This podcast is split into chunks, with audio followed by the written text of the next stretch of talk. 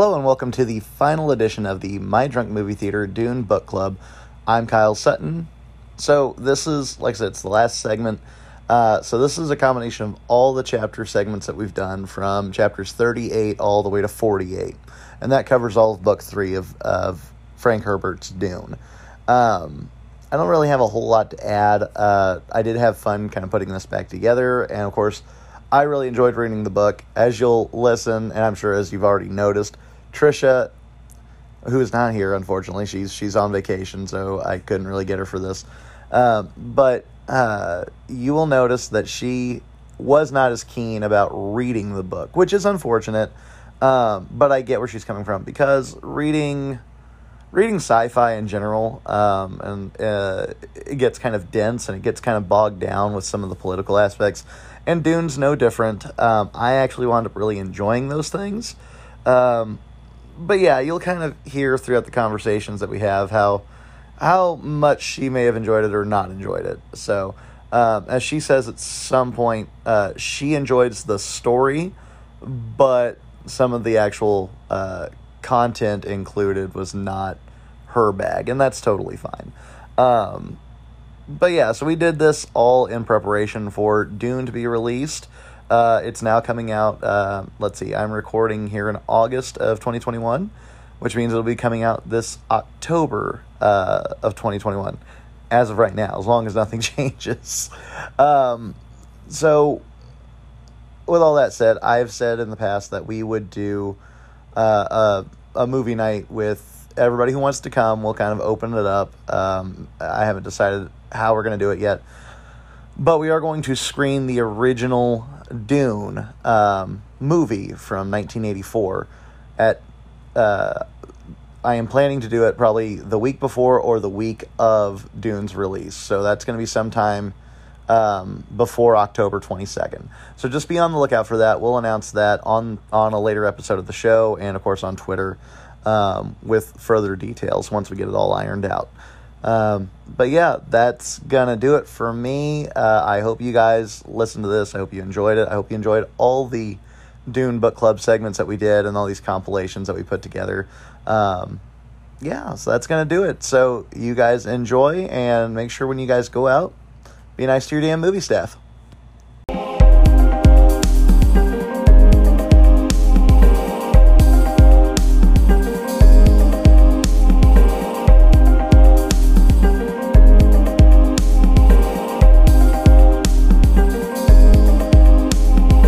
Last left off, uh, it was the end of book two. Um, Lady Jessica had taken the. Um, she was a Reverend Mother. Yes, she's now the Reverend Mother of the uh, of of the sietch. Uh, what's it? Tabr, I think is what it's called. Uh, basically, this tribe of Fremen. Uh, she's also pregnant, and when she did the Reverend Mother mm-hmm. uh, ceremony, she wound up uh, basically drinking drugged water, going on a super crazy acid trip, which also affected her unborn daughter. Mother of the year, right here. I just want to get that out there. Uh, in addition to that, we also had uh, Feyd-Rautha was thoroughly introduced as being kind of cunning and also just as shifty and uh, uh, trying diabolical. Yeah, just he's as his uncle. Yeah, he's he's right up there with Baron Harkonnen. Um, and so yeah, so that's kind of where we left off. So we start cha- we started book three this week, so that's chapters thirty-eight for, through forty. For those of you keeping up, we have about after this week we have about eight chapters left. I believe is what I got counted. So because it's three, three, and then two. Yeah, so eight chapters left. Um, so we're gonna be doing three chapters a week until we get to that last week, in which case it's just two long chapters. Uh, I know, Trisha. Don't you roll your eyes at me. We're almost to the end. I am ready to go move on to other books too on on my own time, but here we are, and it hasn't been that bad. So, uh, so like I said, book three we started. Uh, this one, this was interesting. This picked up two years after where we left off. Yeah, that surprised me. That I was jump. not. I was not prepared for a time jump. No. Which, if if what I've read about the movie that's coming out is is to be believed, then yeah, that's probably about the point where where the movie's going to cut off. Is the end of book two. Not a bad, not a bad spot. That gives you two years, a two year gap in real life mm-hmm. to get ready to go on the next on one. the next one. Makes Yeah. sense. And, and for as dense as the book is, honestly, not a bad idea because there is a lot of information that goes through. So, uh, so let's flip through. So, chapter 38, we picked up with Baron Harkonnen, I believe. Mhm. Is that who we started off? Yes. Yes. Uh, super fucking cranky, like storming down the halls of his little uh place, mad as fuck, and we don't know Yes. why yet until he gets to where he's going. Uh, he goes and talks to uh, what was his name, Nafud? Nefu? Nafud? Oh, Uh, there was a D there. huh? Yeah. I forgot there was a D at the end. Yeah, I know. I wanted to call him LeFou, and I know that's not right. But anyway, the poor guard captain that got got bumped up uh, a while back is still his guard captain, Mhm. and it's not gotten any better for him. Uh, it seems like he might be kind of inept, and so Baron Harkonnen is grilling him, asking, "Where's my nephew?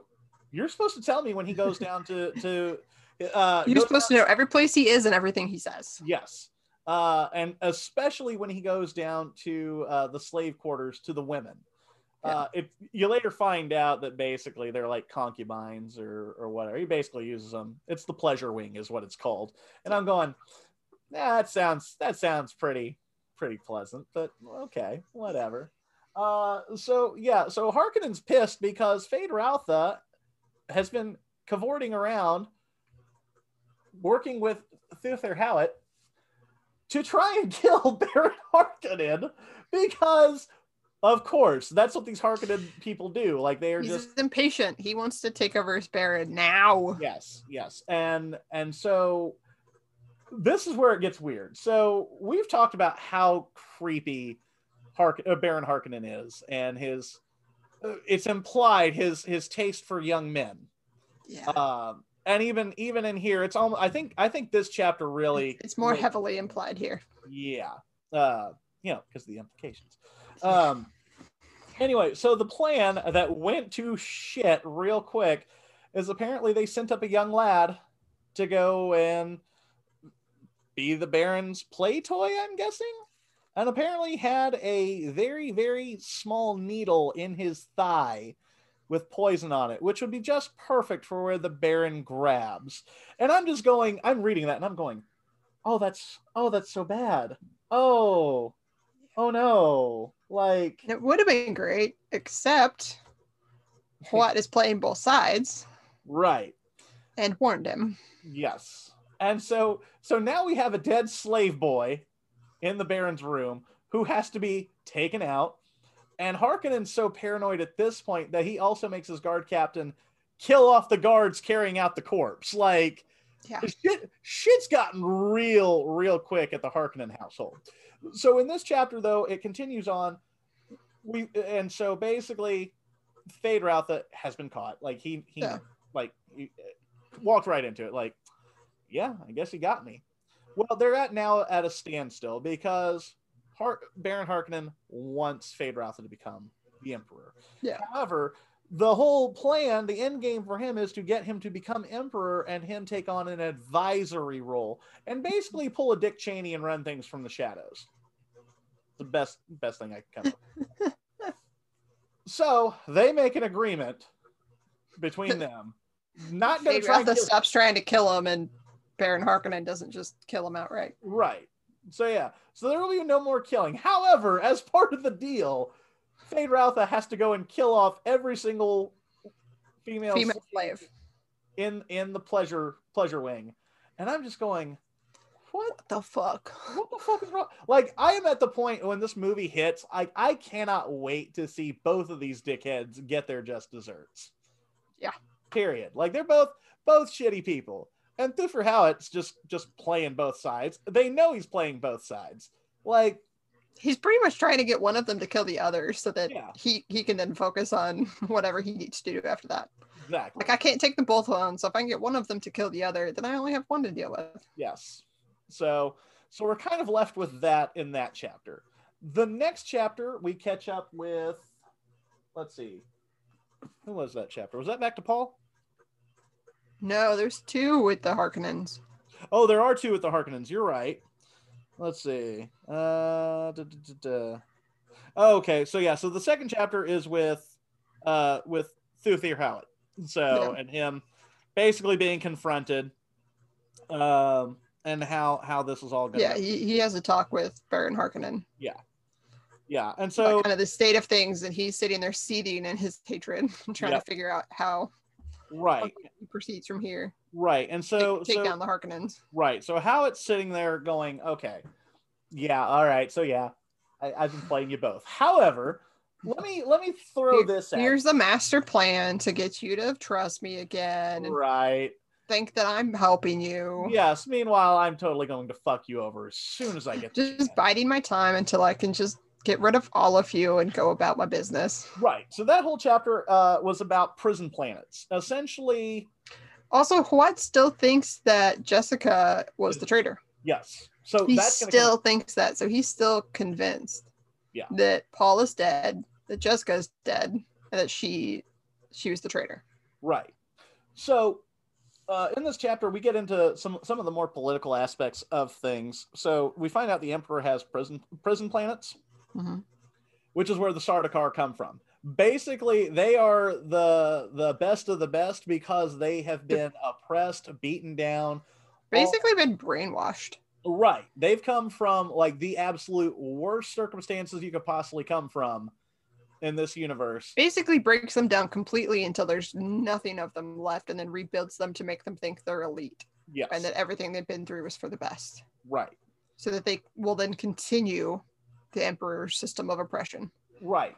Which leads us to find out why the Emperor, but you know, basically betrayed Duke Leto, because he knew exactly how how good the Fremen really are at taking people out. Because the Atreides, He, yeah, he knew the Atreides had already built a fighting force that almost rivaled the Sardaukar, and he knew that if they allied with the Fremen, that the Atreides would be unstoppable, exactly. and he couldn't have that. No. So he So- allowed, pretty much allowed, uh, the Harkonnens to take them out, so that he wouldn't have anyone to challenge him. yeah um so i found this chapter just really interesting i i like the political aspects of these things i like kind of seeing Mm. how this is all playing out i wish i could say the same about like like game of thrones or any of these other like fantasy novels where that comes into play. I don't know why. Maybe it's just the trappings. I don't know. This has fascinated me. Like i just i've enjoyed this quite a bit. But that's what we found out in that chapter. And it's, it's a lot of information overload but same time Yeah. it's like okay this is all pertinent and this is all we're all yeah we're we're now finding out details that we didn't know before. Mhm. always key. So so that's where we're left off with with those two. Now we get back to paul. So paul in the two who years, has had a kid. yeah so, so in the two years paul uh, so when we meet paul he is he is on the spice again and having himself a trip to where he is now at the point he can see He doesn't know if yeah, things that he's seeing are the past, the present, or the future. future. He's confused. So he is trying to anchor himself at certain points so that way he knows, okay, this is the present, this is where I need to be, and focus on that. Mhm. In this chapter, there's one thing that Paul has not been able to do in his two years with Fremen. He is Ride a worm, he has not ridden a worm. Uh, which is a big deal for the Fremen. yes, they Apparently, they- they do it at 12, and he is now 18. yes. So we remember there are toddlers who can do this. Apparently, you can't. Why should we respect you? So this is like the last big key to getting getting the and, And he, he is not allowed to go into the South Desert, which is where Chani has moved to, yes. and where all the women are, the women and children, which the men are, you know, right around other places, parts of the planet, take care of things. But Mhm. when they basically go on leave, so to speak, Yeah. But in military terms, they go down to the South Desert where, you know, their women and children are and relax. Yeah. But it's, what did they say, a 20 worm trip or whatever word? 20? Something like that. Something like that. So they explain that you can only ride these worms for so long Yeah. before they tire and then you have to leave them to rest in the desert and you have to go wrangle a new one and it's it's like a 20 i don't remember the phrase they use but it's like a 20 worm trip or something like that Right. It's to get to their settlement in the South Desert. So you Right. have to be able to. You can't just ride with other people. You have to be able to, to catch your own worm to do it. Yeah, it's kind of like it's kind of like trying to get anywhere in New York. You have to you have to catch multiple trains. You can't just take one to get where you want to go. So he has to learn the subway to get to where he wants to go. Exactly. And that's where Chani's been. So she's had to keep coming to see him. hmm So now he has to learn to catch a worm to partly to get everyone's respect, to solidify his place as a leader, but also so he can go see Chani and his kid Right. and his his little sister, who everyone thinks is weird and doesn't like apparently. Gee, I don't know what could have caused that. Uh, but this chapter was kind of cool because we got into more of the ritualistic stuff again with Mhm. learning to go ride and, and Which this- I find much more fascinating than the political aspects. right. No, I, I find both both sides of it interesting. I just I'm kind of digging this whole this whole political back and forth between between the Harkonnens. Like I'm like I want both of you shitbags to get your just desserts. So, I mean, that's Uh, true. but I am but I'm rooting for Paul to to ride this. I I understand the importance of the political parts of it, yeah. but reading those chapters, I'm just like, can we get back to what's going on with Paul and Jessica, please? Right. I don't I don't find this interesting. This is why I don't read sci-fi. and that's fair. That's totally fair. So anyway, so this chapter was it. It ends on a cliffhanger, which you chastised me before we started recording. Yeah, because Uh, I didn't want to read made me read three chapters, and then it ends on a cliffhanger to boot. I know, I know. I'm trying to get us through this, so you got to bear with me. We- We all got to make sacrifices here, okay? I'm trying to read a book a month for the year, and I'm the sooner I get done with this, the the better on track I can get to that goal. Like, Like I'm still trying to finish another book that I was reading, and now I'm trying to read Chaos the started the Chaos Walking series, and it's okay, well now, it's just too much. well that sounds like a you problem because you're the one who decided to start reading that book. So I read one chapter to see if I wanted to read it. I'm gonna finish one of the other two before I continue. I know. Knife of Letting Go. It's okay. I'm trying. I, I finished Doctor No last week, so now I'm I'm almost done with Moonraker. So so I'm gonna be caught up for my two my book a month. So uh, and then I got to pick out what I'm gonna read for March. So luckily I got options. But anyway, uh, so yeah, so this chapter ended on a cliffhanger. Basically, Paul setting up the thumpers to draw out the Uh-huh. He's the worm. he's drawing out the worm, and it's a rather large one, yeah. and he cannot see this future. No. So he's having to go through this like a normal person. Yeah. Uh, I'm gonna I'm gonna take a guess. He winds up riding the fucking thing. No, Uh, really? yeah just just a thought uh but can you like i'm sitting there in my in my head i'm going that's gonna look fucking magnificent on the big screen when they do. Well, I mean, we see a shot of them standing in front of a worm in the trailer. yes yes and i haven't probably decided- is not this scene, right but yeah we can imagine yeah what it would, what yeah, will look like when they get to that. Right. But like from from a not just from a view from from a cinematic viewpoint but like from an action standpoint too i think whatever happens in the sequence because i feel like the film's gonna gonna flesh that out a bit and actually show us him trying to ride the worm which sounds so dirty when i say it out loud. Hey baby you want to ride the worm? Well, they they discuss how the Fremen ride the worms.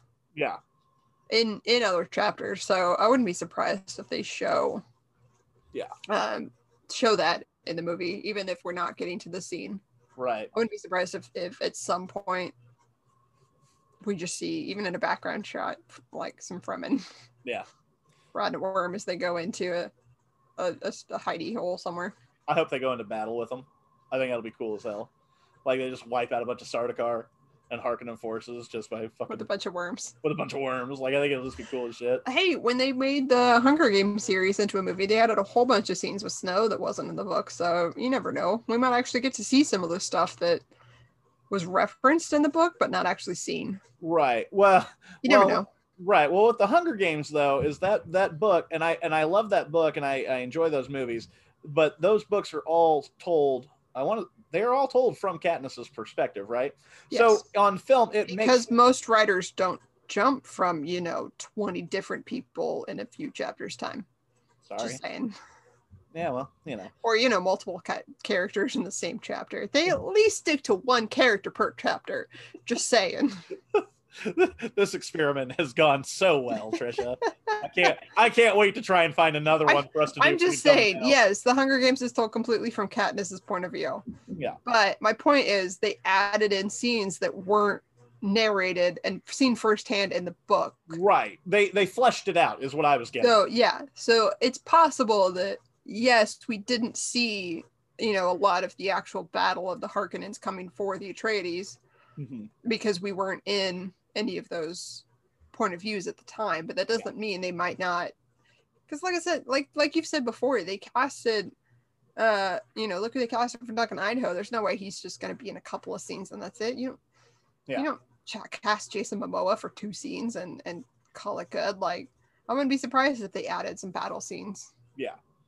That were necessary, that were alluded to, but not actually, you know, witnessed by a character's point of view in the books. Right. So um yeah. Because you can all- do that in a movie. You can. So so all in all, so you've not been enjoying the Harkonnen chapters, is what I'm I'm gathering. That's that's what I'm really Not, not no, because those are all political, and I don't care about the political point of view. I want to know what's going on with, you know, the the Fremen, and I want to know that world. right. political BS. I get that it's important, and I'm not whining about. I get why it's there. It's just it's not interesting to me. You This like is it. why I don't read sci-fi. This is why I watch sci-fi movies and TV shows. That's fair. They Uh, condense all that info into the Yeah. must-know part. Yeah uh yeah like i said i don't i don't dig on on fantasy or like in a lot of ways this is this is a medieval epic is what this is like when you when you really break it down like you could take all the the sci-fi trappings strip them down and put them in 1400s england like you know and and Yeah, except this is like 1400s Middle East yes with so with advanced technology. Right. Uh, so yeah, so so and maybe maybe it's just because I've been on the political kick for the last no, I don't know, forever. Feels like uh, I find all this stuff really fascinating, and I like. You know me. I I I like. I love I love rooting for the good guy. Like, you know, Mhm. uh, I, I've always enjoyed Star Wars. Like as much as I enjoy enjoy Luke Skywalker's journey let's be honest, the bad guys are a little more fun to watch, like, you know, and, and to find out. Like, I think this stuff with with Harkonnen, while disgusting and and just awful, it it really builds out how truly awful and evil he is. And so I'm I'm really ex- I'm just I'm excited to see that get played out. Can I just say, as much as they talk about Baron Harkonnen and his suspensors and how fat he is, I just in my head I see some sort of like cross between Jabba the Hutt and Pizza the Hut. like that's all I Like see in my head I like it. when they talk about you know he walks down the hall with his suspensor struggling under his weight, and I'm like, good lord. Right. I just I'm I'm just I'm intrigued to see Stellan Skarsgård play it.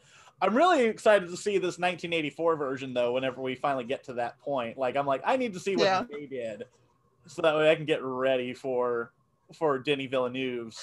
I think that's part of the problem of me reading this is I know I could just go watch movies and get the gist of the story without having to deal with all the boring chapters that I don't Right. enjoy as much. but I won't let myself watch them until I finish the book. Right. So, yeah. it's if you guys are listening now, you're sitting there going, "They're not doing this shit again." That's for damn sure. One of, so we at the theater we have we used to have cops on the weekends just Mhm. to help with security and we have a handful that are regulars that would sign up most weekends and so we get to know them and one of which has been by to visit us a couple times because he's bored he gets bored he comes to visit us whatever and we told him that we were reading dune and he was like, "Oh, oh yeah, yeah, you got to read these books, and it's so good." And I didn't have the heart to be like, "I, I'm not reading anymore after this. I'm just sorry. I'm gonna read this one, and then I'm gonna go watch the movies, and that's gonna be it. I'm, I'm sorry." He was just so excited we were really reading. it. was. I couldn't crush him like that. Oh, uh, next time I see him, I'm like, Trisha hates this book, by the way. She's I like, don't hate it. I know you don't, but I'm I like the lay it story. It's just, Yeah. it's like uh Maze Runner. You know how much I love the Maze Runner book or movies. Yeah, I can't read the books. I've tried multiple times. right. I tried once before I watched the movies, Mhm. and then I watched the movies, enjoyed the movies, and I was like, okay, I'm invested. I like these characters. I've watched the movies. I'm gonna be able to read it now. Still can't read it. I Yeah. sometimes you just can't get into a book. It happens. It's true. It does happen. I like the story. I would prefer to watch it as a movie. and that's It happens. Yeah, just uh, makes me chuckle. But like, yeah, no, I'm with you. I've had too much rum. I'm getting too honest. It's okay. Um, all right, so I think that's gonna do it for Dune for Dune book club. Now, now that Trisha's let it be known that she's like, I'm just uh, never letting you pick the book again. So, uh, so yeah, we leave off waiting to see if if Paul rides a worm or not. yeah, Even uh, though we know he's gonna ride the worm. he's gonna ride the worm. He's gonna ride it so good. oh man, uh, that's the great thing about about literature is you can make anything out of it dirty if you really want to. So. It's true.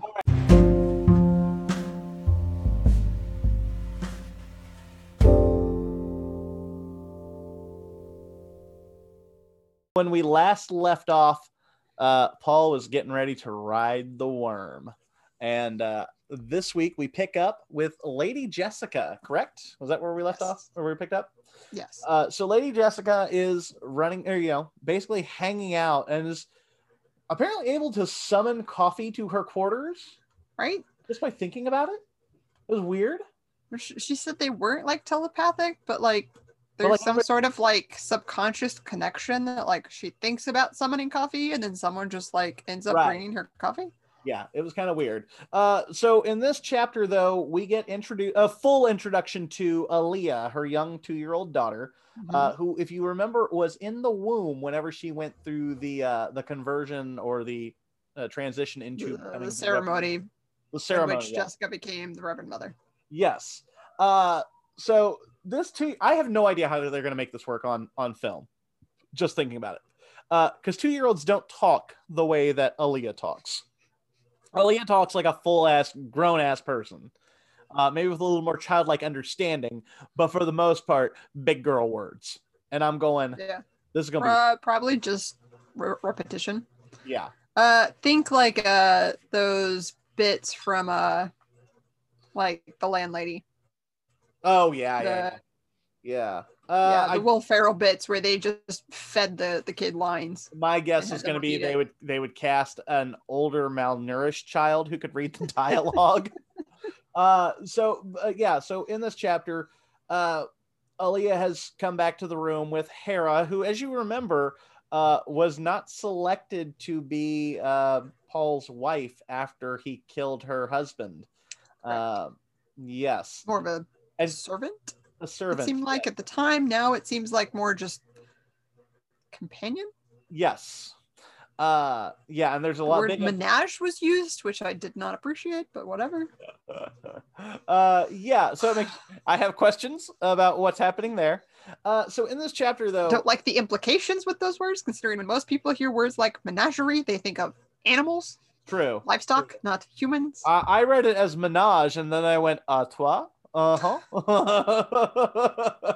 Uh yeah so anyway so in this chapter uh we find that Alia has basically had run in uh, she's she's almost like a spy to lady jessica and that she goes and reports on the daily goings on um and brings it back to her. Uh Harah comes back and is informing jessica that we have a problem which jessica's not going to see it as a problem because this is what she wants Sure. there's a group of young Fremen who have seen Paul, and now that he is going, uh, he is able to ride the worm, are expecting him to challenge Stilgar Yeah. to take the leadership position of uh, Sietch Tabr. Not just expecting, they plan to basically corner him into it by saying if he doesn't do it, he's a He's scared. coward. Yeah, uh, and it's Which not- Jessica's just like, cool, let's go. right. Um, this is what I want. yes. Uh, as we know, this is not good. Um, This, is not chapter what Paul a- wants. No, it's not what Paul wants. So this chapter was a little weird to get through, just mostly because of mostly because of Alia. And like I said, I couldn't I for the life of me could not figure out how it's how it's going to play out. Um but we learn what her experience was in the womb and how she just suddenly woke up as she describes it and how Yeah. So like think of like your earliest memories as Mhm. a child, like your earliest like consciousness, I guess. And imagine that began in the womb. yeah Imagine what you'd be like as a two year old if that was the case. yeah So she may be two physically, but mentally she's beyond like maybe think more like eight year old, except she also has all these memories of past lives on top of that. So she she holds herself and and speaks like she's an adult yes but in a two year old's body and with a two year old's ability physical physical ability to speak. So she still has that little kid voice. It even refers to her her soft palate not being fully formed. yes so she has a slight lisp Yeah. So is- that that kind of two year old voice, but speaking uh, as if it's a grown woman. Um It's kind of unnerving to people. It is, and so it's kind of upsetting to where the child thinks that she is actually she is a freak. Yeah. Which oddly enough doesn't upset Jessica, but upsets Harah, Harah. who has been looking after her. Mhm. Um, and so we kind of learn a little bit about Harah in in just this little instance that even though this is not what she what she wanted, she did not want to be just the servant to to this boy who would be king or however you want to describe this messiah. Um, she is, however, taking a very motherly role towards his little sister. Um, and probably uh, filling a void that maybe Alia desperately needs because of where Lady Jessica's at. Um, because at, from reading this chapter, what I gathered is that Jessica is now focused on Paul's next steps and not on Alia and what she could be. Uh, did you did you get that sense when you read it? Uh, a little bit, except for me, it was more of she was kind of dedicated more to being a reverend mother and fulfilling those duties than the duties of mother. And kind of in the back of her head, her, her secondary is let's get Paul to where I want him to be so we can go, you know, yeah. take down the Harkonnens. Right. Um, yeah. So we had that chapter, um, which, like I said, I found it to be an, it was interesting, but an odd read just because of where we were at, Yeah. um, and just a little more exposition. But it doesn't really advance a whole lot of the plot forward. From what I understand, from what I've done on my own research, it seems like this will play play forward in in the sequel books, which you and I are not going to get to anytime soon. Um, and not on this show. Uh, so that was uh, chapter 41. Chapter 42, we catch back up with Paul, who has learned the worm. ride- who is riding the worm, uh, which uh, is not just he throws a saddle on it and just takes it for a ride like a cowboy. It's actually a team effort. And so this is, I think, going to be a really cool sequence when we get to the film, as uh, they basically have climbing equipment like you would going up a rock wall. Yeah. Uh, to get up the worm and to actually maneuver it. Yeah, he has to snare it, then he has to maneuver it, and so that everybody else can kind of hop on, and then he has to control it, and it's a whole ordeal. Right.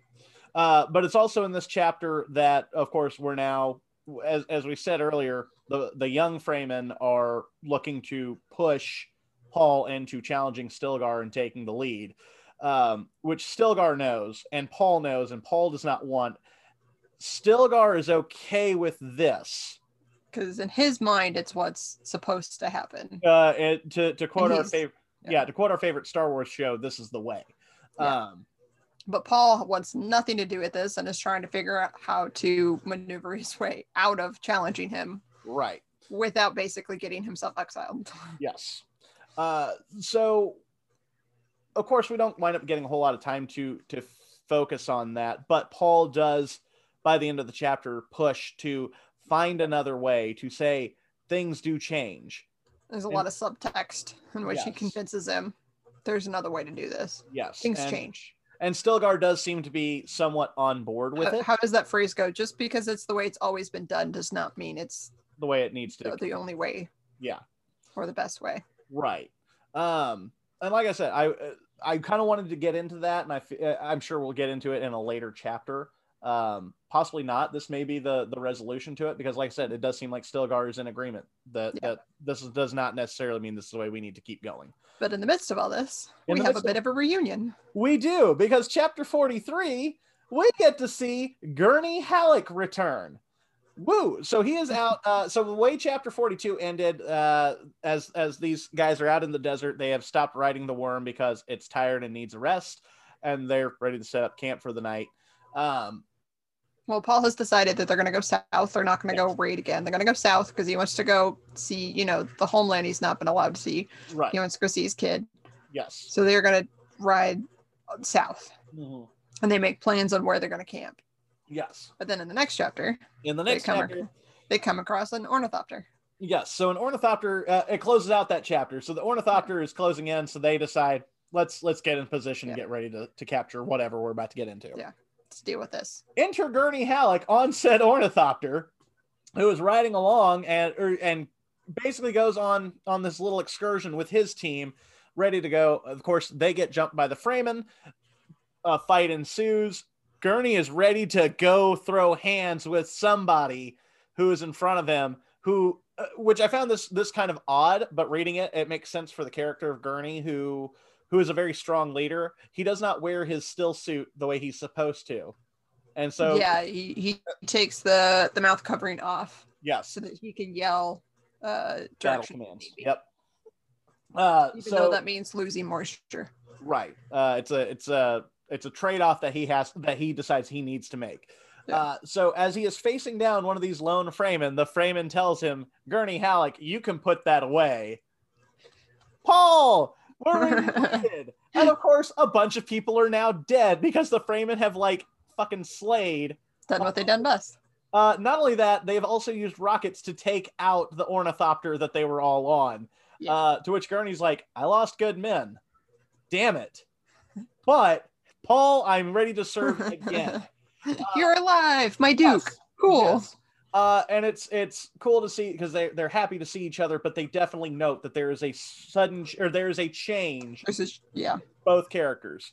Um, of course, Paul being well one on this heavy spice diet anymore that's changed his eye color. Yeah. uh, to He's the, got the blue on blue of the Fremen. yes.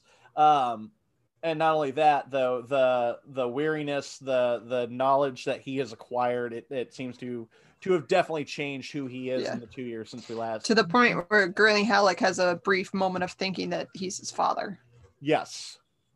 Um, meanwhile, Gurney has, you know, just kind of hardened and is just, I'm sure after everything he's been through, uh, probably not as easy as he once was. Um, and so they kind of recognize this in each other. Uh, but basically, what it boils down to in this chapter is that Paul tells the rest of the Fremen, uh, he's with us. He is on our side. You don't touch him. Don't touch him at all. Period. And his men are with us. Mhm. There is a question about who do we trust out of this this group of troops Yeah, that he's brought because along. Gurney says not all of them yes, are to be trusted. right. Uh, even though in his internal monologue when we first catch up with him, he says they're all good men. They're not all to be trusted, apparently, and he's not wrong. Yeah, but he was a smuggler, so there's a difference between good men for smugglers and good Right. men for, you know, Right. when he has a higher purpose. True. Uh, when he's just a smuggler, it's yeah, whatever. Who cares about these guys yes. if they have a, a an agenda? Yes, and so of course, since it's been mission, uh, mentioned, they they wind up getting onto a carryall, which is the equipment they use to to haul stuff around in the desert to to help with the spice mining. Um, as they all load on there, chaos breaks loose because, of course, the men that can't be trusted reveal themselves to wind up being Imperial Sardaukar because somebody throws a knife with an Imperial uh, emblem on it, uh, which outs them. Apparently, there are 10 amongst the group, and seven of them wind up dead, uh, which tells you how badass the Fremen are because they don't give a fuck. Um, They only lose two men, I believe. Yes, they only lost two.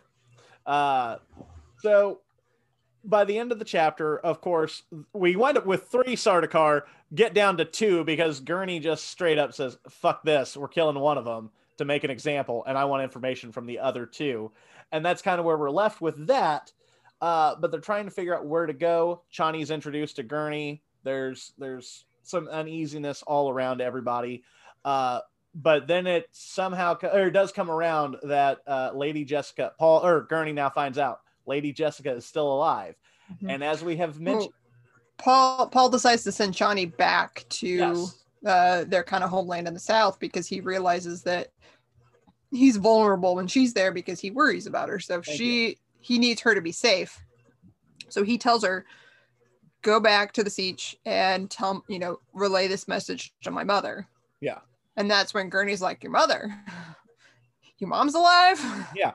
To to which he says your mom's alive, but that internal monologue boils down to just two words. He still thinks This she's bitch. the traitor. Yes, he is. He is convinced she is still the traitor, um, which should set up for interesting bedfellows because I did a little sneak peek on the next chapter, and we're back to Lady Jessica.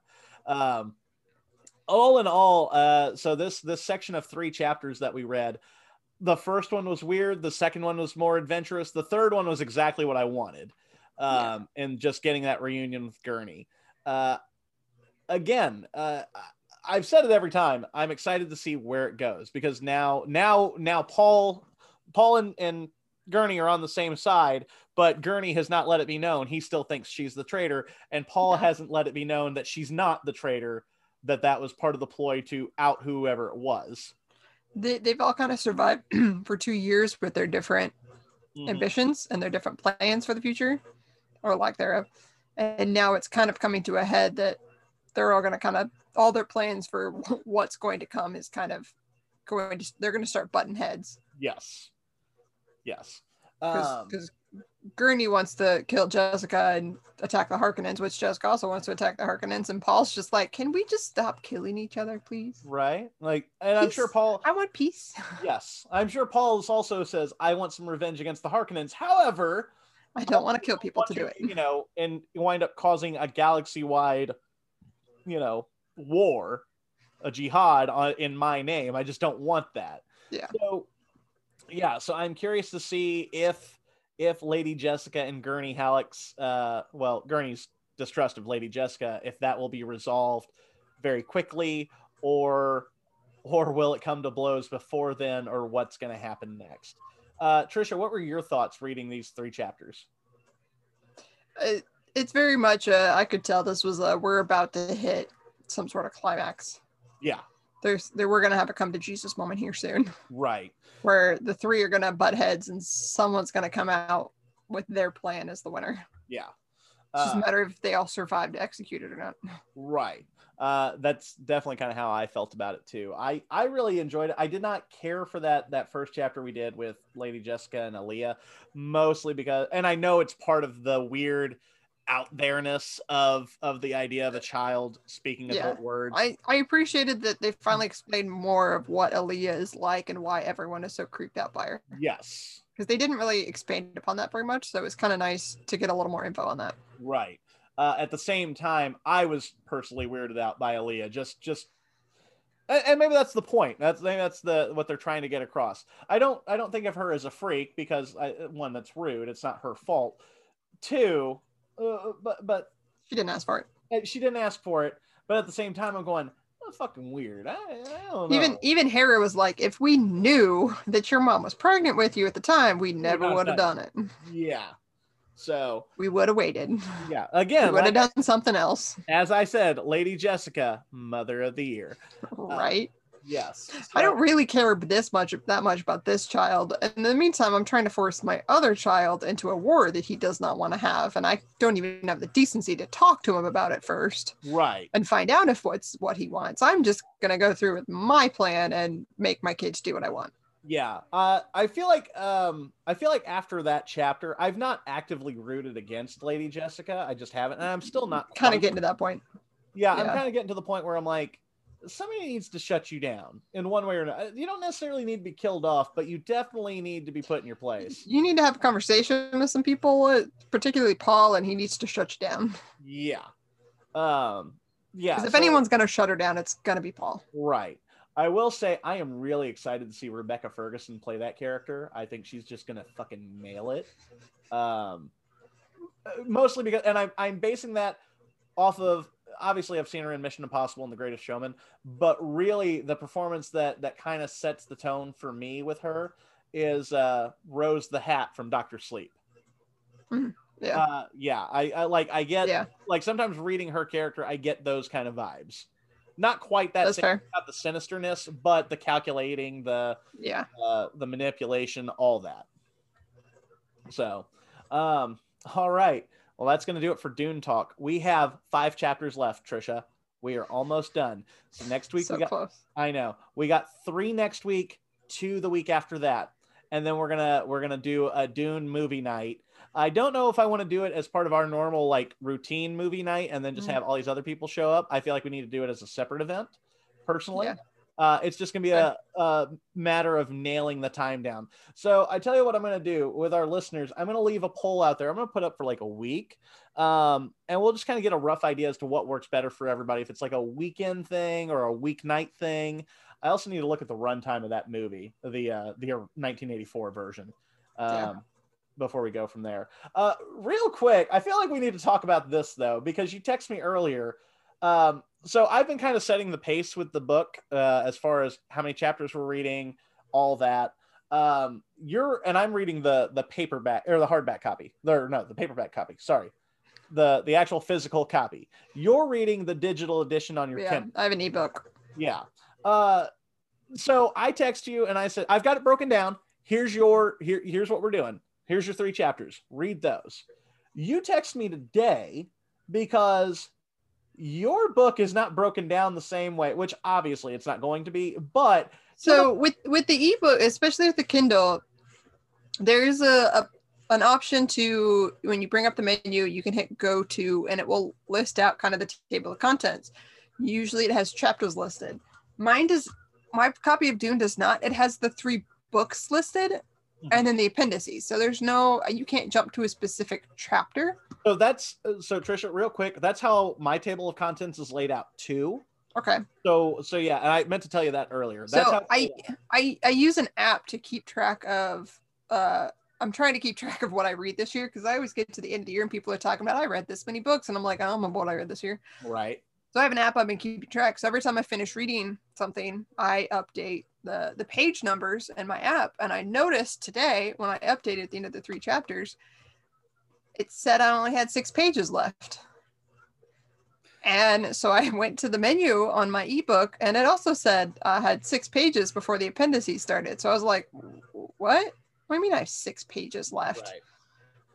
Like you, you were just telling me we had five chapters left after this. So I was there was some confusion for a little bit before we got figured out that apparently the page numbers on the ebook is uh, weird. I don't I don't know. Yeah. I have no answers. Other than I tapped to the next page several times before the actual page number changes. So I, I don't, I don't right know. yeah so so i feel like i i want to know i just want to make sure that you have the rest of the story I do. um okay so you do I right, tapped I, I I tapped ahead, which I've been trying to avoid doing because I didn't want to lose where I was. yeah no it's I not like a physical book that you can like put your finger on a page and then flip Yeah. through. But I flipped ahead and I definitely have multiple chapters left. And like I said, I would I would tap to the next page on the screen several times before because it hmm. doesn't keep the page number at the bottom. right You have to tap the top of the screen to pull up the menu to show you the page numbers. So I'd have to tap to the next page a couple times and then pull it up and see. And yeah, it was several several times I'd tap to a new screen before it would change the the quote unquote page number, yeah which is why I'm like, what what what does the page number mean then if it's not actual, you know, to me when I tap to the next screen, that's the next page. Yeah. So I don't know, it was it was weird. gotcha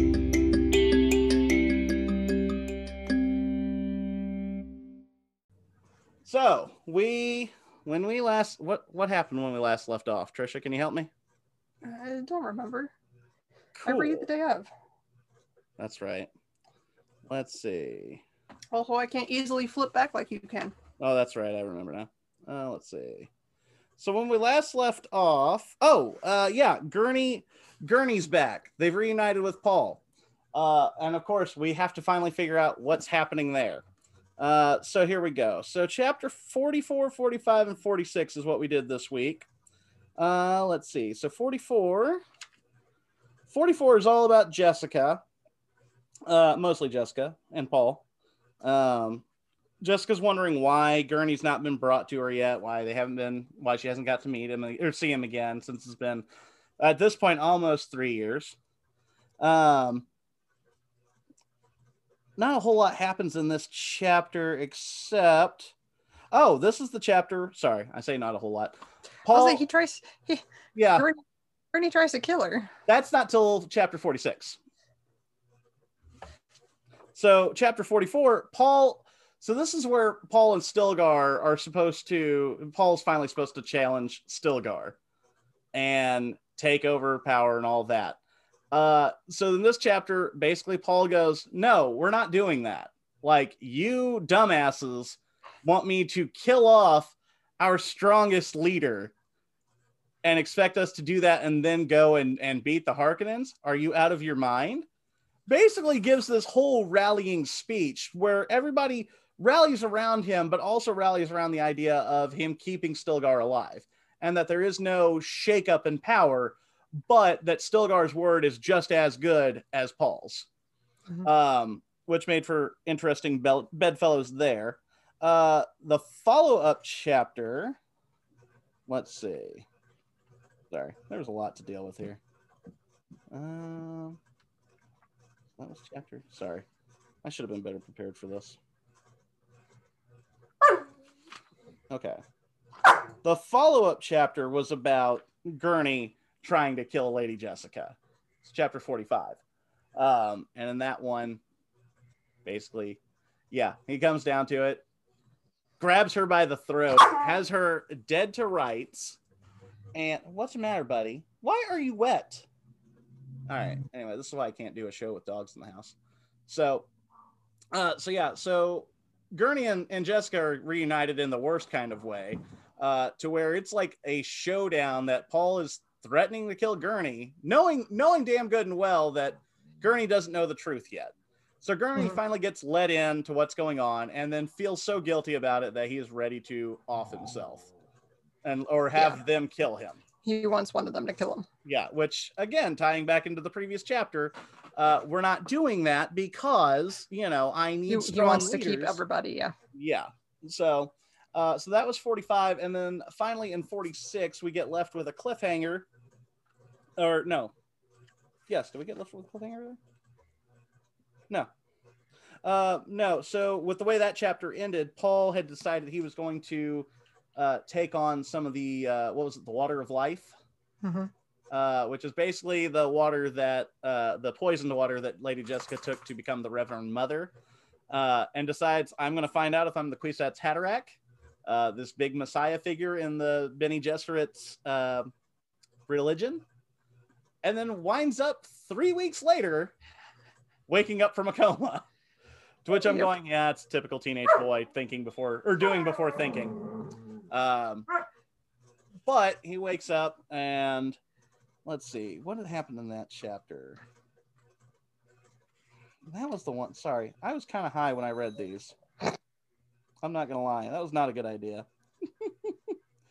um, oh, but that was basically the strategy chapter as to what they're gonna do about the Sardaukar, about Harkonnen, what they're gonna do about the the Emperor, who is apparently there are warships all over Arrakis trying to figure out what to do. So, um, Trisha, what were your thoughts on these three chapters? We're getting closer to the end. We are getting closer to the end, and I kind of am to the point where I'm kind of over everything, and I want to be done. That's fair. Well, we only got two chapters next week. So, any thoughts beyond I'm done and I want to be over it? That's pretty much it. Pretty much it. Okay. Well, good talk. I want to get to this battle so we can end this book, Yeah. and I can just wait for the movies. Yeah. Um, I, I, like I said, I was high, but I did, I did enjoy these chapters. Um, especially Paul's big speech to the troops, uh, Mhm. getting to see him actually kind of step into this leader slash messiah role.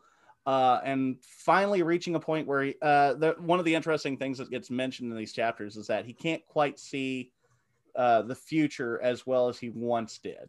Like things are getting Yeah, kind of muddled. he's becoming used to his tolerance to the spice has gone up. Right.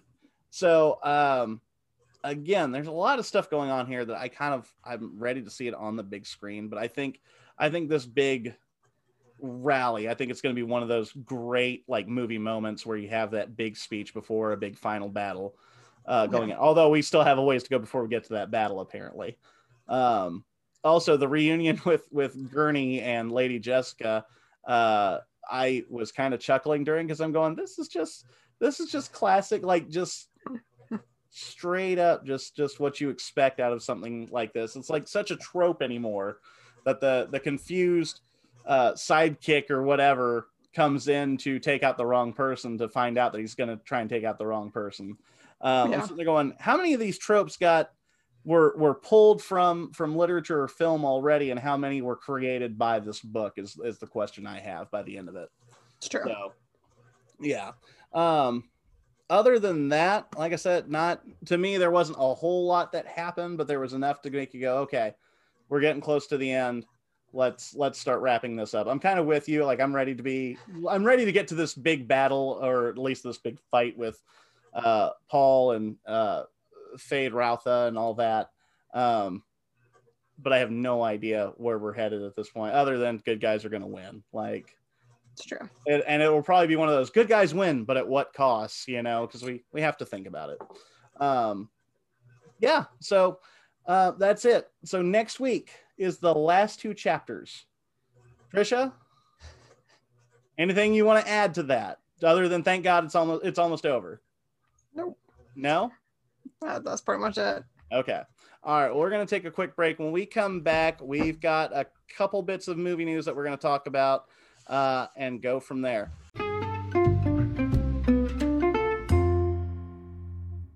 So, this is it. This is the final week, the last two chapters of Dune by Frank Herbert uh, in preparation for what was supposed to be a December release. Except mine was three, but okay. Yours was three chapters? I had three chapters left. Really? That's weird. Mine was two. Mine was three. Yeah, One of them was kind of short, but I, I, I definitely had three. that's weird. Okay, so my last chapter was like, uh, and I'm just going based on the book. There was no divi- division for a third chapter there. It was just all one big thing. Um, I mean, there was no numbers, but they always started with a quote either from Princess Irulan or from some sort of other like yeah. book or whatever, and there was three of them. What? I didn't have that. Well, now we're just finding all kinds of inconsistencies. So, so wait, was Yeah, there- yours? There was Yeah. a chapter with with the battle. There was a chapter w- from Harkonnen's point of view, Okay. and then there was the chapter of everything that happened afterwards. Okay, so mine was the way. Here's how mine went. Like, well, the battle from the start of the battle from Paul's point of view, the Fremen's point of view, and then there was Harkonnen getting called in front of um, the Emperor, and then there was Paul and the Emperor did your did your first cha- talking it all out did your first chapter did it end with uh, Alia getting kidnapped? Um, I don't remember. Okay, I read it all at once, and I can't easily go find it yeah. Um, sorry. because Uh, it, the the table of contents only allows me to go to books, not individual chapters. Right, right, right. Okay. So, so yeah. So when we left, or at least where I left off last week, with the way I broke it down, um, basically, yeah, Alia had been captured uh, and held hostage, and this was after the big, big initial battle. Yeah, the son was dead, uh, which I feel like they just kind of touched on. Didn't really. Unless I'm mixing my weeks up, I don't know. It could be. I, I don't know. So, um, so yeah, that's but I know we didn't talk about the start of the battle last time, so We didn't. I was yeah. So okay, well we can go back and talk about that real quick. So, unless you just left a chapter off last time and I didn't notice. I don't know. we kind of skimmed through that, and so that might be the case. I I'm not sure. So we'll go back and we'll cover that. Um. So yeah. So there. Yeah. So we had kind of the aftermath of the battle. I remember last week I thought I read an extra chapter and I was like, okay, whatever. I I don't know. So yeah, so when we left off, that's where I left off. So glad we're done with this. I know. Um, yeah. So so the battle, the the first major battle had happened. Um, and like I said, so so Leto the second is dead. Um, So you didn't Which- talk about a chapter and you messed with my head. that could be it. I mean, that's what happened. So, Thanks. yeah, my bad. Well, like I I blame it on the weed. So Because uh, there was a point that I was like, wait, I thought there was another chapter. Did I read an extra chapter? Because when I was reading and I was like, I lost track of how many I'd read. And I was like, I only read Okay. two. I need one more. okay. And so I read it and then you didn't talk about it. So I thought I read an extra. Okay.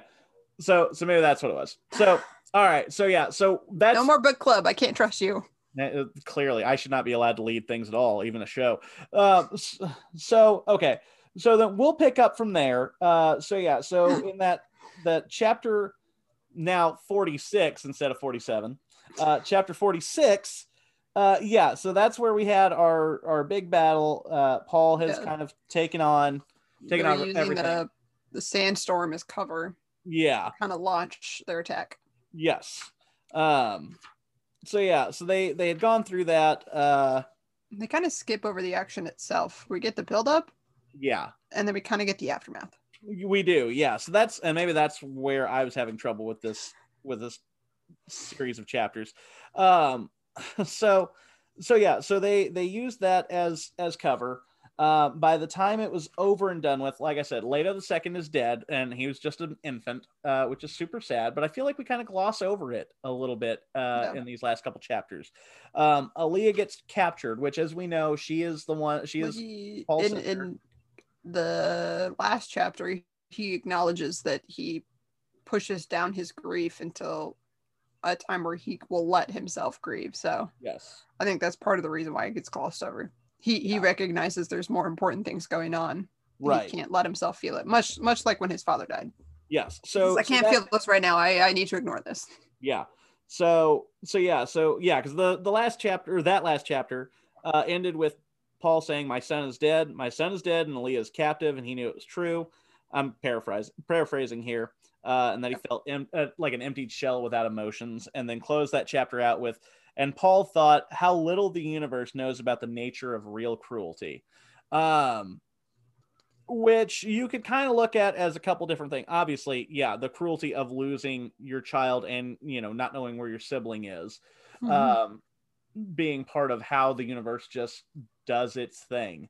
Um, yeah. You know, everybody's talking about well, the Harkonnens are are this and that, and they are evil and cruel and this, that, and the other. And here's this young man who has had greatness thrust upon him for the last Yeah, it's easy to forget that at this point in the story he's what, 17?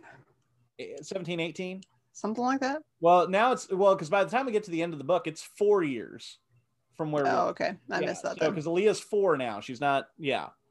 Um. So, So yeah. So, So he's like 19. yeah, still young, very young. Still very young, yeah. Yeah. Um. And so having to deal with the loss of a child on top of that. Uh.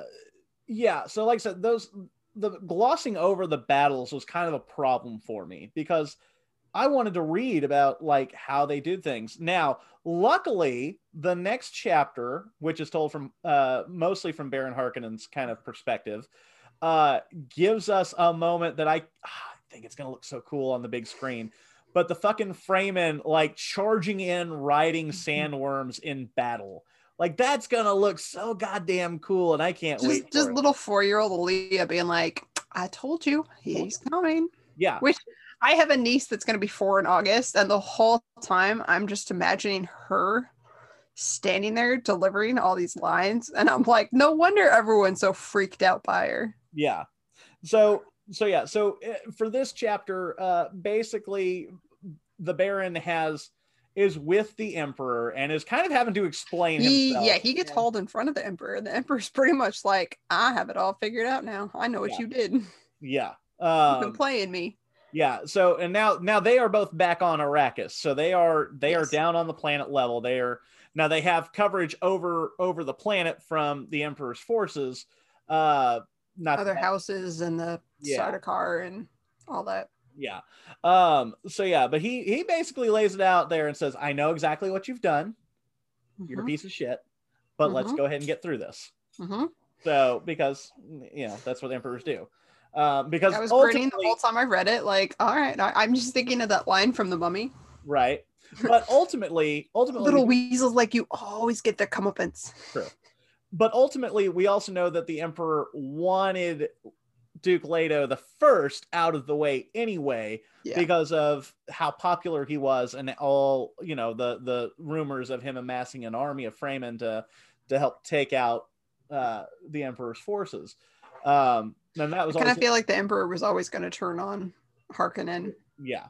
once everything was said and done. yeah uh, the big key word for these last two last couple chapters is treachery uh, and there's plenty of it.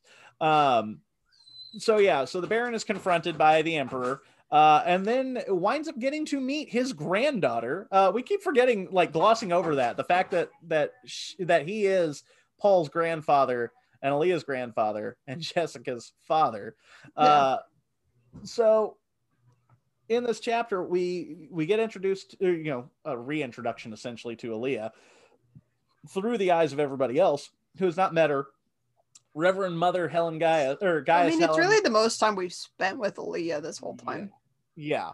Um, and so the Reverend Mother uh, Gaius Helen Mohiam uh, gets to meet this uh, freak of nature is the best word I can give for it because Abomination is the word she keeps using. Yes, um, because there's no way that a, a four year old should have this much, much knowledge or the capability to stand in her mind, as she put it, and Mhm. basically whittle her down.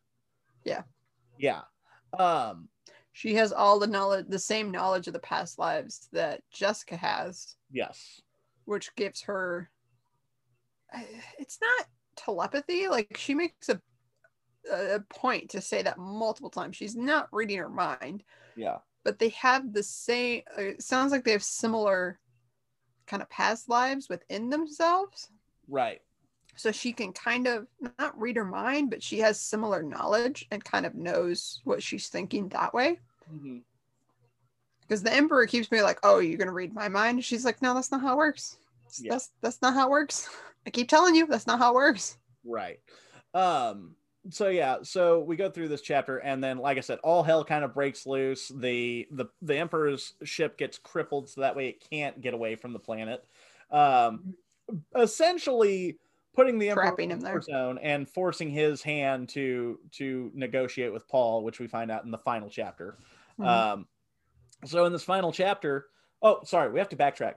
Alia gets her moment to shine because we've been talking about how how is Baron Harkonnen going to meet his end, and the little girl does him in. by the hands of a four-year-old yes, you get like now. Now I'm sitting there going, "You're such a bitch villain that you got taken out by a toddler." Like, come on! And now I'm just sitting there going, "That's going to be hilarious on screen." Like, there's no way that they can do that and me not laugh. Like, it's going to be great.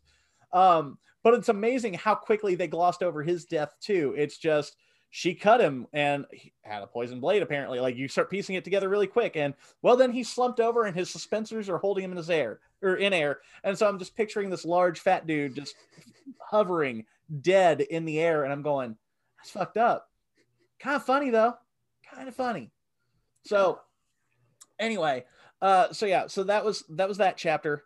The follow the final chapter basically paul enters uh the the governor's house I, is what i'm going to call it uh, paul implementing his plan. Yep um, to which gurney is privy to and is not exactly keen on some of the things going on. Yeah. um, but so so the emperor is basically brought forward. He comes with his entourage which includes Feyd-Rautha uh Count Fenring um, princess irulan uh and i think that's it as far then of course his his royal guard of course Yeah, of course. uh and so in this his chapter, whole entourage yeah so in this chapter basically paul has said i promise all of your entourage will not be harmed which is true until it's however yeah. However, remember way back when that uh, that Paul told Gurney that he would get to spill Harkonnen blood, and he intends to keep that promise. And Gurney really wants him to keep that promise. however However, Paul Said- antagonizes Feyd-Rautha. I said, Harkonnen calls him out instead. So he just pretty much like, sorry, Gotta do I it. gotta do this. yeah. Out uh, of my hands. Yeah, to which to which Harkonnen or uh, Gurney says, you know, uh, you promised I would get to spill Harkonnen blood, and Paul says, "You've spilled plenty. It's my turn," which is fair. You think about it. He didn't get to kill the guy who is responsible for his father's death. He hasn't, you know, he's probably killed He a bunch didn't- of Harkonnen forces, but he hasn't killed any Harkonnen. Yeah. Rabin, Rabin, Robin, Rabin, died in all of the battle, Yes, all the goings on anyway. yes, So all that's left is Feyd-Rautha, yes, and of who course, just called Paul out. So of course he's like, gotta do it. Sorry. So Them's the rules. Yep. So of course everybody strips down to their skivvies, gets rid of their still suits and all that. Uh, and so we see this kind of cat and mouse game of a battle play out between Paul and Feyd-Rautha. Um, now again, tre- oh, Trying to outthink each other. we forgot somebody in that en- entourage. We forgot Thufir Hawat, uh, who gets to show up and gets reunited with Paul, uh, and gets to also acknowledge he was wrong about Lady Jessica. Yeah. And then Paul kind of foresees that the Emperor has asked uh, him, Thufir Hawat, to kill Paul, Yes. to which Paul gives him an out. Yeah. And he kills himself, I believe is the insinuation there. that's kind of the implication I got. They didn't really spell it out, but yeah. Um, but again, this this kind of what I gathered from it. Yeah, this just just goes into the fact that that these characters that have been so loyal to the Atreides are just saying In the end, yeah, are still loyal to we're the still loyal to you till the end and have been this entire time. Um, even without knowing that you're still alive or still out there. Um, They did what they had to when they thought that all the Atreides were dead, but upon hearing that one was still alive, immediately changed course. Um, so yeah, so we lose Thufir Hawat. So back to this fight between Feyd-Rautha and and Paul.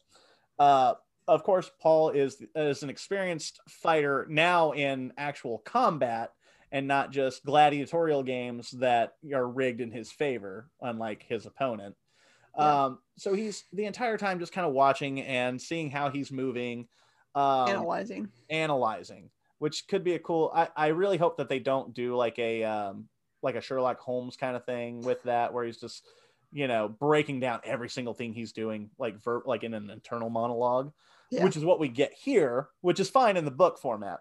Yeah, Um, because you need to know what's going on. yes, uh, but we get we do get to find out that Paul's not going to say a whole lot during this fight. Feyd-Rautha, on the other hand, is a shit talker, uh, which I can appreciate. He, yeah, he very quickly realizes that Feyd-Rautha is a shit talker and is uncomfortable with silence, so he just opts to remain silent as Yeah. much as humanly possible. Yeah, and it drives Feyd-Rautha nuts. Honestly, kind of a brilliant move, and it, it'll be kind of fun to watch that play out. Uh, so as these two go back and forth, uh, there's question of a poison tip blade being involved. We also find out that uh, Feyd-Rautha apparently has a, a poison needle attached to his belt on his hip that's minuscule, and Paul sees it and kind of uses it to his advantage to kind of help pin him to the ground Mhm. uh, before finally taking his his sword or his dagger, or no, sorry, his crysknife, and shoving it up through Feyd-Rautha's chin and into his skull. what I thought was interesting was that he he acknowledges that the blade was poison, Mm-hmm. but also he's gone through this transformation, so he's able to just be like, "Well, metabolism, do your thing. Yeah. get rid of the poison. I'm good now." And then he fakes the the uh, like he pretends like the poison affected his muscles to Yeah. trick Feyd-Rautha to kind of lull him into a false sense of security. Like, haha, my poison worked. No, no, it didn't. No, I didn't. Shut the fuck up. So, so now Feyd-Rautha is dead. The only other option that the Emperor has now is to throw in Count Fenring, who we we have kind of learned is kind of they've called him the errand boy, but he is apparently like a very deadly assassin. He's also a eunuch. Um, you And know, uh, and of searches through his extensive knowledge and realizes that he was what did he call him an almost um whatever his title is that I'm blanking on right now. the Kwisatz Haderach. Yes. Yes. He he was an almost one, except he was a eunuch, which is the only thing that kept him. So he also has some talent, and that's why he was able to shield himself Yeah. from any of Paul's observations, Right. mental And observations. yeah. And so that's what we another thing that we kind of learn here is that um the in these last few chapters the the the Bene Gesserit have been trying to clone somebody to take the throne or not They've clone, been trying to manipulate bloodlines to Yes. create the Kwisatz Haderach, yes and have obviously failed. And Fenring is one of those failings. yes So they kind of have this moment where they almost realize who each other is. hmm And then. Fenring is pretty much like, sorry, I, Yeah. I, I can't follow your orders. I can't Yeah. do it. So, um, so yeah, which kind of leads us to our conclusion uh, as we wind things down with this book, where Paul basically says, "Here's your options. You can either, you know, basically give me your daughter's hand in marriage and make me the next in line to the throne, or I'm going to destroy all the spice and y'all Yeah. are just screwed. Yes. So Because he threatens uh, the he threatens them to begin with. He tells them, okay, go send that entire fleet away. Yeah. And the like, no, no, no, you can't do that. well, And yeah, he's I can. telling the guild, he's like, yes, I can. Uh, one order from me, yeah, all the spice is gone, which means you can't fly. You are all grounded. Yeah. Do as I say. And they all acknowledge that he has that power and they do as he says. yeah. So, uh, so yeah, so Princess Irulan, who's you know now concerned about her father, but is also a Bene Gesserit, says it's fine. I will, I will take this, This is, role. I'll do this what I is what to has do. to happen. It's Yeah. fine. Just Yeah. let it go. However, we forgot a key piece here to this whole story, and that's the love interest, Chani, Yeah, Chani. who, who is not royalty. She is she is just a, a common Fremen. I hate saying that, but that's what she is. Sounds like she's ready to step aside. She is. Except She Paul's like, no, no, no, no, no, no. This is not how this is going. yeah I'm gonna marry her because I have to. yes because it's the But only she gets in. nothing from me other than that. Yeah, This is this is a legal thing. right. Which It's in- you and me. You are going to bear all of my children. She Yes. gets nothing. We're going to share a house. We're going to have a legal marriage. I'm going to become emperor, and that's it. yes, which leads. Will be lonely for the rest of her life. Yes, which leads us to the final paragraph of the of the book, uh, where Jessica says to to Chani, you know, do you know so little of my son? Um, that princess standing there says, haughty and, and confident. They say she has Basically, she ain't his type. nature. He loves Yeah. you. Yeah, and so basically it closes out, and I I love this quote at the end. Uh, while we Chani, we who carry the name of concubine, or no, sorry, I got to go back. So, um, think on it, Chani. The prin- that princess will have the name, yet she'll live as less than a concubine, never to know a moment of tenderness from the man to whom she's bound. While we Chani, we who carry the name of concubine, history will call us wives. Yeah. Um, which just He's going to I marry just- her. She's going to be the legal necess- necessity. yes, You are the one he loves. yes, You are the one that's going to actually get the guy in the end, basically. yes. She's So- going to be relegated to wandering in this empty house, Yeah. spending all of her days alone. Right. Um so yeah, so that's it. That's where we end the book. That's it, there is no elaboration. Now there are the appendices at the end, uh, which I did not really go through. Um, I I didn't either. um because one's about the ecology of dune which is kind of like an essay from liet kynes uh dad about the ecology of of, of arrakis you know? Um i think there's another one that's One on the on the religion. yeah um which i feel like that actually takes place after the the story ends and may kind of elaborate on some of those other things. Um and then of course the glossary. Um but we are we are left with a with a story that just kind of just ends. Like we don't have any real follow-up until you, you have to read the book to know what happens next. And well we're not going to do that for this show. I might eventually read it down the line but it's not on my list of things to do right now. It Kind of ties up everything that was going on in the book, but it doesn't tie up the whole story. right. Um I was I was okay with this ending. yeah i i think i wanted a little bit more um because it just it just feels like it just stops. Like now like i said i love that ending quote. Like it's a perfect quote to end on um but you're right with the battles they kind of glossed over some things. Uh it's not certain things just aren't spelled out real clear um to make it work. Uh I, I still find baron harkonnen's death hilarious and i thought i would actually hate that but the more i think on it i'm like that's just perfect. Like He got you- outsmarted and killed by a four-year-old. yeah, yeah, got beat by a toddler, uh, which, which in hindsight, thinking about what we know of him and what we've suspected of him and how how he abuses, uh, they, they say young men or boys, and we don't really know an age. Honestly, it's kind of fucking perfect for how he. Agreed. Uh, really. Agreed. Um, uh, yeah, I just like I said, by the time it was over, I I found myself wanting more. I felt like the last few chapters were kind of rushed, which is weird to say after reading 617 pages. Like I'm just sitting there going, I just I feel like there was more to be fleshed out. Um, personally, I'm not disappointed by the I book. think if there weren't future books, Mhm. it'd be different, but there are future books. So that means future everything else that happens after this is Yeah. in another book. Right. So, and I, maybe that's my frustration is that I'm going, now I have to, I kind of want to know what happens next, but I really don't want to go ahead and commit to another book. So, damn if I do. I can wait for the movies. Yeah. So, um, all that being said, I thought this book was Ripley. Come here, baby. I thought this book was excellent. I really did. I know. I know you struggled with it. Um, I enjoy the stories of sci-fi, but this just kind of reinforced why I don't really read Sure. sci-fi. and that's fair. It feels like a slog to read it. I enjoy sci-fi movies and books. Yeah. I, I'm I'm not too keen to read them, Yeah. and it's just kind of, I I never really tried before hmm because I couldn't imagine what it'd be like. But now that I've actually you know forced myself to do it, I'm like, uh, I'll pass. Now you know. I'll stick with I'll stick with the the visual format And that's personally. Yeah, and that's and that's totally fine. Like I I get that. It's, I- it's similar to how I enjoy comic book movies and TV shows, but it's Mhm. just it's not a medium I enjoy. Sure.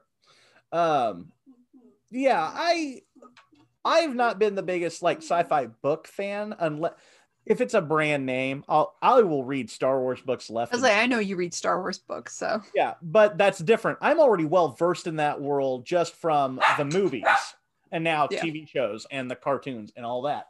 It's a little different here where our only medium for Dune that we that we're familiar with, we know it as a book and we know now it's going to be have been two major or two major motion pictures, one from 1984, the new one from, you know, that's supposed to come out this year. Uh, and then of course a couple of sci-fi miniseries. Um, so yeah, it's a little different when, and I haven't been been as intrigued to read Dune until till the trailer for this new movie came out.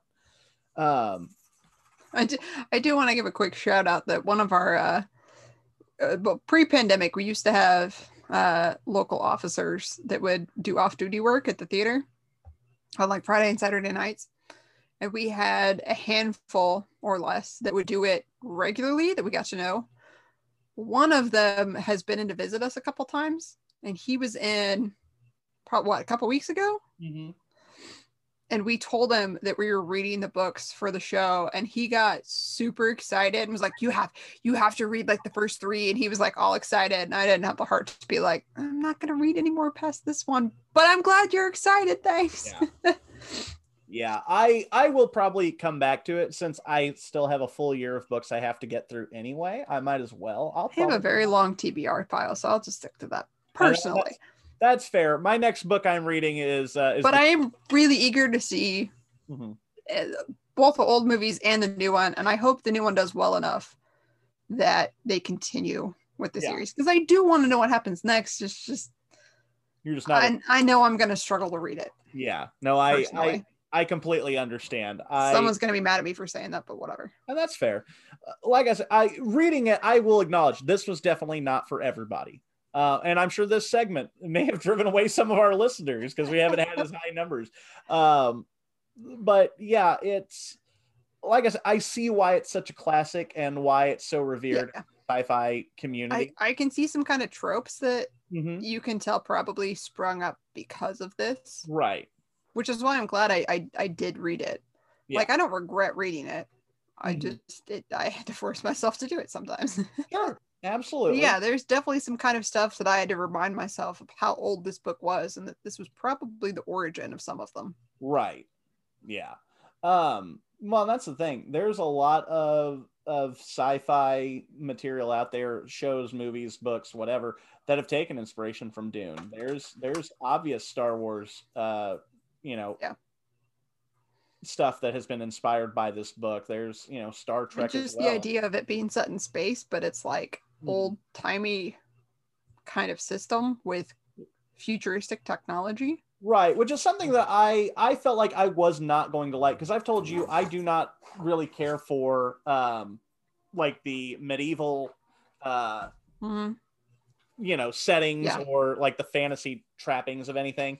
Yeah, I'm not a big fan of like high fantasy Yeah. kind of medieval setting with Right. all the different yeah. Yeah. And so that's that's I tried reading Lord of the Rings in high school and I also failed at that. yeah. I will say I'm not I don't I don't want to get started on talking with you. this. I know you're not a fan. Yeah. Um no, uh, But I'm much more of the kind of Harry Potter like sure. either all original or super modern kind of fantasy personally. Right. Yeah. No, I and I'm kind of the same way. It's just it's never been my thing, um, and, and that's what I was honestly in starting this book. That was one of my biggest concerns was that oh great, it's it's a medieval story just set in the future, and instead I and that's what I got, Yeah. but But not really. but not really. Not Yeah. really medieval other than the kind of feudal type system. Yeah. Like there's like dukes, there's titles, hmm but it's other than that it's fairly futuristic. Yeah. So, all right. Well, I think that's. Did you have anything else you wanted to add to this? Nope. Okay. Well, that is it. That squeaky ball time means it's time for me to to end this story. Riker, come here, buddy. Come here. Means we need a segment end. It, uh, he says it's time for you to get out of the segment, Dad. Come play with me. All right. So that that's it. That is Dune in its entirety.